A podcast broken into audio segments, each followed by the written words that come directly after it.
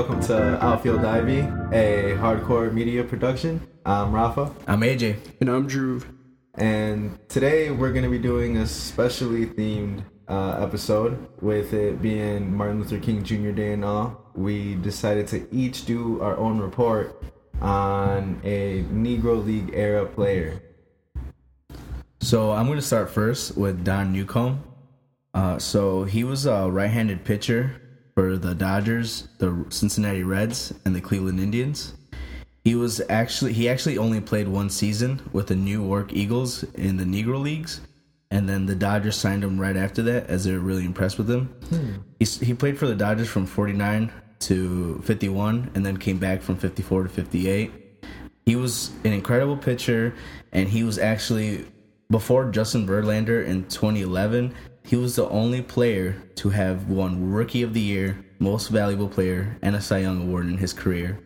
So that already tells you like he was he was just beating everyone left and right. You know, he was defying the game, and he made a bit. He was like one of the the first uh, players to come from Negro leagues to to um, to the Major League Baseball Player Association.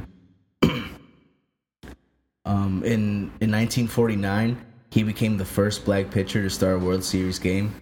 So I'm sure back then that was a huge deal. Yeah, you know, seeing uh, those. I mean, at that time for them, that was that was different to see, and um, I'm glad that they you know they gave him the chance to go out there and play and you know and to perform. Uh, in 1951, Newcombe became the first pitcher, the first black pitcher to win 20 games in one season, and in 1956, he won the Cy Young Award and became the first pitcher to win the national MVP and the Cy Young in the same season. So he just continued to dominate throughout his years, through his time in the MLB, you know, and um, he compiled a batting average of 271 with 15 home runs, and he was also used as a pitch hitter sometimes for other pitchers. So you know, he he was he had a bat on him and he could pitch. You know, Hey, pitchers that rake, right? yep, he was widely respected. You know. That's awesome. Um, when he came to the Dodgers, uh, he actually came along with Don Campanella, who was uh, a Latin American player who played for the Negro League. So um, the Negro Leagues actually had pla a majority of the players were African American, but they also had Latino players. Not too many, but they did. They did have uh, Latino players, which I didn't know before uh, looking into it. Yeah, me neither. And I don't really remember hearing about that at all. I'll go over it when we go to my report, but there's a lot of mixing with the Negro League and the uh, Latin American and Mexican leagues. Oh, that's cool. Yeah. So he recorded 10 major league um, seasons, and he had a record of 149 wins to 90 losses. He had 1,129 strikeouts, a 3.56 ERA, 136 complete games, 24 shutouts, and 2,154 innings pitched. So yeah, he's a legend. Can you go back to that, that uh, complete game stat? 136 complete game 136 so that means he had at least 13 to 14 complete games a season that's what that means That's weird. Like, how many guys do you know that have that many complete games in their careers now? uh, i don't know i No, should I'm definitely look that up but 14. wow yeah i mean yeah 14 to do even do like right now if you see someone doing like six or seven you're just like wow he had seven complete games 14 that's that's insane that's Yeah. complete dominance just being on the mound for nine innings and just keeping your team in the whole in, into the whole thing you know because i mean obviously yeah you can just go out there and throw the ball but if you're throwing the ball effectively and your coach is trusting you to you know be in the game he obviously wasn't giving up an, a lot of runs you I know mean, you said it, the 3.5, what? 3.5? 3.56 3.56 ERA. very respectable Very. So some things after his retirement, he joined the the Dodgers organization in the late 1970s, and he was he served as the team's director of community affairs. And in 2009, he was named as a special advisor to the chairman of the team. You know, so he really did try to he hosted a lot of like fundraisers and things like that, and he actually got a special shout out from Obama, who said that um he I, this is Obama's quote saying, "I would not be here if it were not for Jackie and if it were not for Don Newcombe." So as you can see, um, he was he was an impact to the African American community, not only in Major League Baseball history, but to to anyone growing up, and obviously he was an important figure to Obama. So this one's for Don Newcombe. Nice. And what do you think about that, Drew?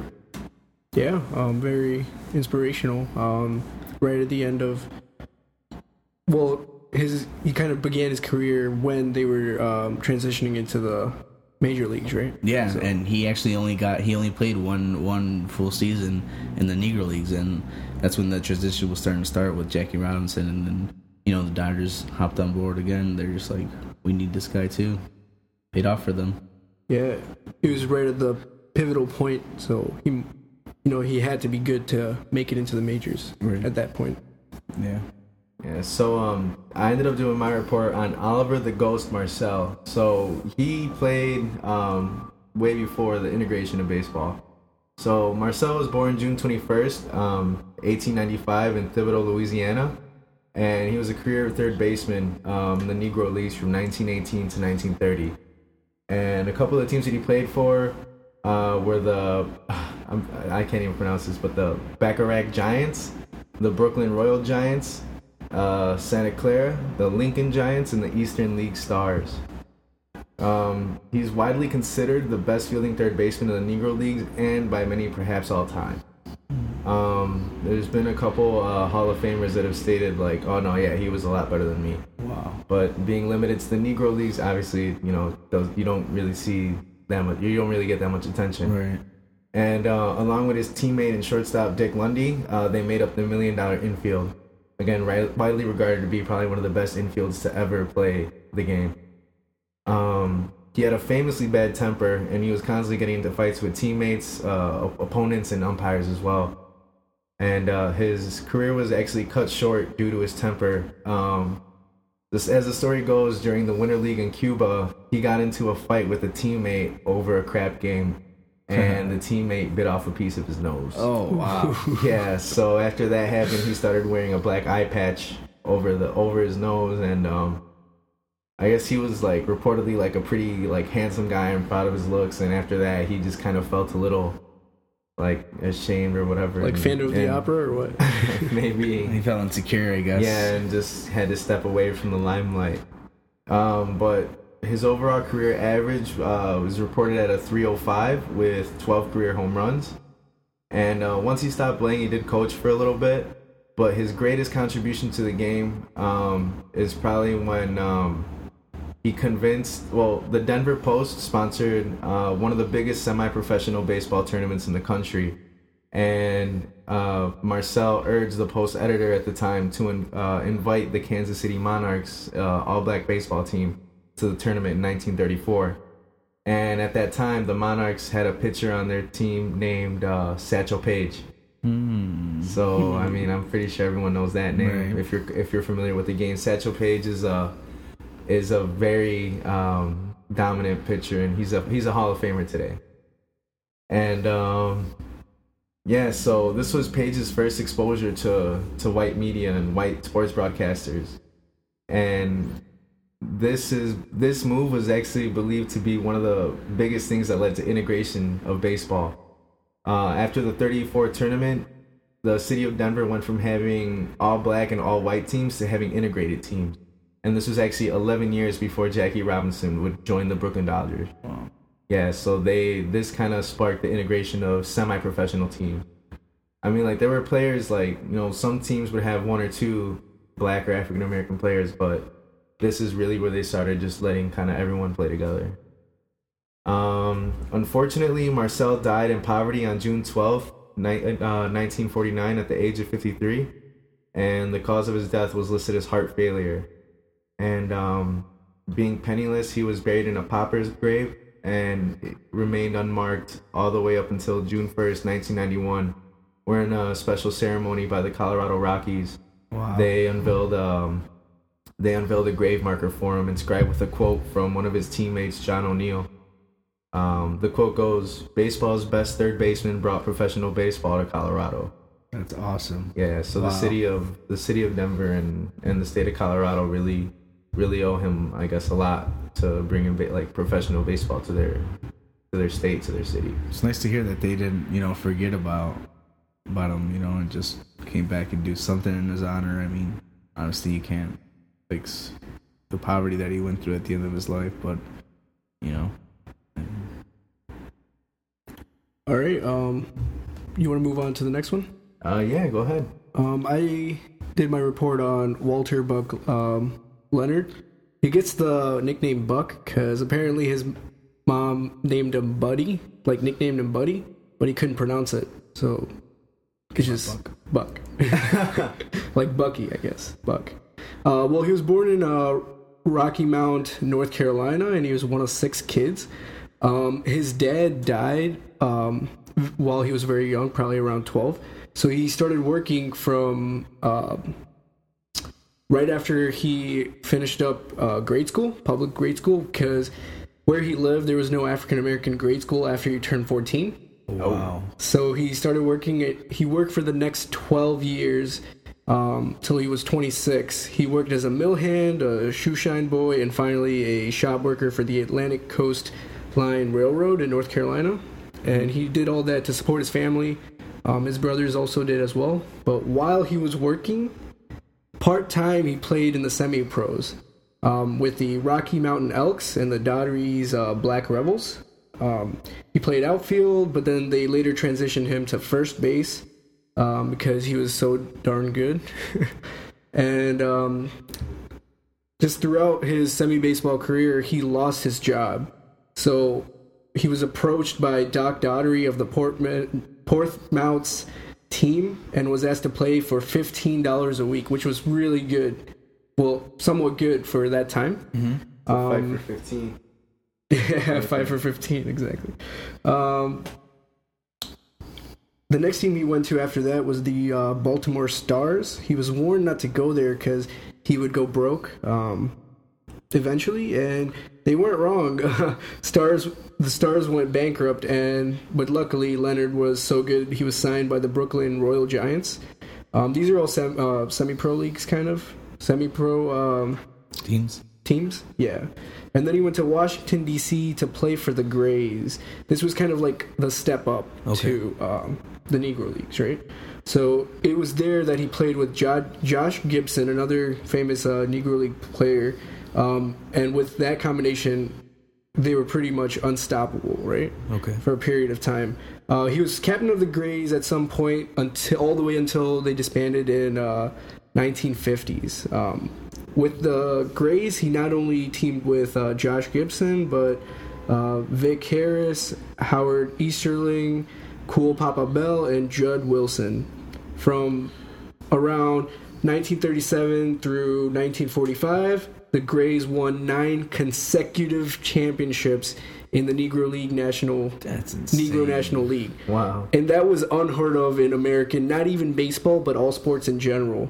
Nine t- times in a row. Wow. Yeah, Just, just to be that dominant. yeah. And they also won in 1948 when Leonard was 40 years old. Like, Leonard was playing baseball for a long time, all the way up until he was around 44. Um, from 26 to 44. So that's almost 20 years. Um, he participated in the winter leagues in Puerto Rico, Cuba, and Venezuela. That's where the Latin American tie-in comes in that I was talking about.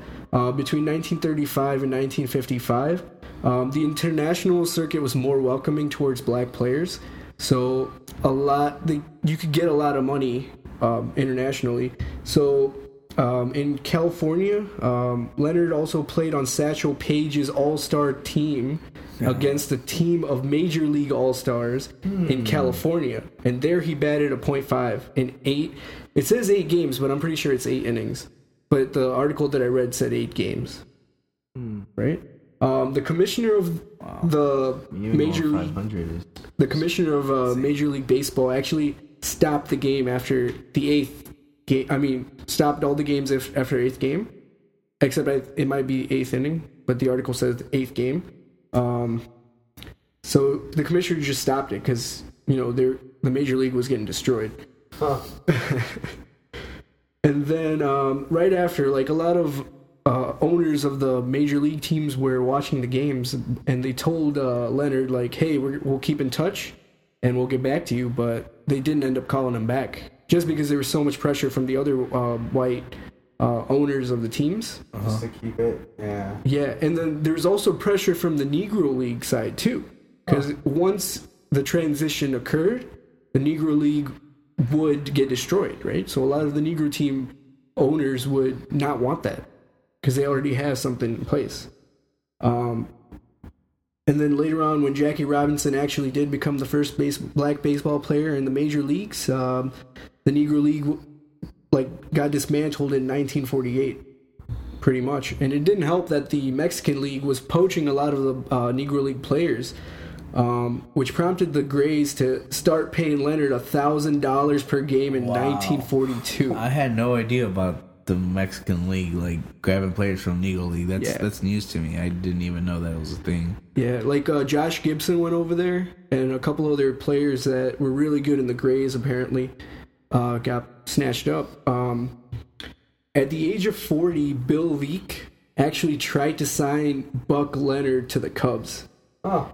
like he gave him an offer, but Buck was like, "Nah, I'm not gonna do it," because he was already old. Uh, you know, uh, players were injury prone back then, a lot more than they are now, because of the lack of medical. Yeah, we know so much now about the body that Yeah. yeah, because of medical advancements. Yeah, he just said he didn't want to be a part of that because he didn't want to make a fool of himself. Right. So he kept playing with. Uh, by then, the Negro League kind of disbanded, so he started playing on uh, more Mexican. He played more on the Mexican League um, after that. So he ended his career in the Mexican and the international leagues. Wow. Uh, quote: I only wish I could have played in the big leagues when I was younger, uh, and I could show what I could actually do. Uh, when an offer was given to me to join up, I knew I was too old. I'm kind of paraphrasing, but that's what Leonard said. Um, he played in the Mexican leagues during the winters and the summers. He injured his knee during his last season in Z- Zalapa. A German doctor constructed a knee brace for him, and Leonard went on to be the MVP for that season. What a story. Yeah. Um, that was it for baseball for him. At the age of 48, his hurting back and arthritis uh, made him hang up his spikes. Man, Yeah. So here's some stats for you guys, because I know you guys like stats. love them.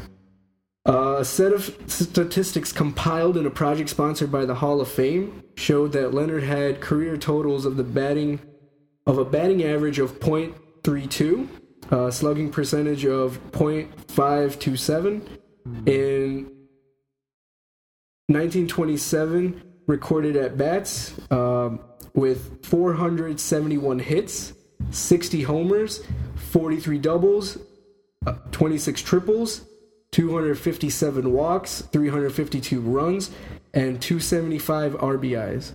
This is a lot because he did play for like 20 years, right? Right. So, uh, Leonard and his former co-stars of the Negro League, he was not done. After he finished playing baseball, he lived a long life till he was 90 years old. Wow. So, you know how like a lot of Hall of Famers in the Negro League, like they went in there after they died. So uh, Leonard was one of the former Negro League uh, stars that contacted Bowie Kuhn, the then current commissioner of baseball, in um, 1947 to include those players into the Hall of Fame. But there was just so much pressure um, that they couldn't do it till 1972. So 30 years later. pretty Yeah, so he went up there first, and then all of a sudden in 1972 they uh, gave him a phone call, and it was a surprise to Leonard also. Like, they just uh, they called him up and said, "Hey, we're gonna put Hall of Famers from the Negro League in there, and you're one of them." That's awesome. So they put him in there in 1994. Um, this is separate. In 1994, uh, he was honored um, by making him a honorary captain of the National League team at an All Star game. Um, he had died in 1986, April 4th. Um, so more about his playing style. Um, Leonard was a five foot eleven, 185 pounder. Okay. Um, he was in the Negro League, but a lot of Negro League players were a little larger for the time, and he more represents uh, players that are current. You know, more modern players. They're a little bit more slender. okay. Um, so he kind of represent them. Um, they did say that he was like Lou Gregg. Lou Gehrig. Lou Gehrig, my bad. wow, that's awesome. But he really wasn't because physically, um, I mean, not physically, his swing was, um, he didn't hit as well. He was Right. more of a first baseman. So he wasn't like Lou Gehrig, but in the time they described him as such. But Okay. he was just as famous and just as um, athletic. Okay. Um, his swing was quick, easy stroke um, that generated a lot of power. Paige was the first Negro leaguer inducted into the Hall of Fame in 1971, but Leonard followed in the following year with Josh Gibson. Um, Leonard was still alive at the time, and he died in 1997 at the age of 90. Okay, so he died in '97. Okay, Not Oh. I'll have to double check that, but okay. yeah, I'm pretty sure he died in 1997 um, at the age of 90. Sorry Yeah, about the. no, because yeah, there's no way he in '94, and then So in '94 he was honoring captains. Yeah. and he Yeah. passed away three My years bad. later. Yeah, I think uh, I mixed up my sources, or one of the sources was wrong. No problem. Yeah. Um, he was also very respected, um, and the very distinct thing about him being a first baseman was a lot of the basemen in the uh, first baseman in the Negro leagues, since they were really close to the stands, they used to be like a half clown f- type figure like uh, they used to make faces or they used to Oh, dance around for the crowd but leonard wasn't having having any of it his was strict formal baseball Nice. uh, too serious. yeah, he was very serious. Yeah.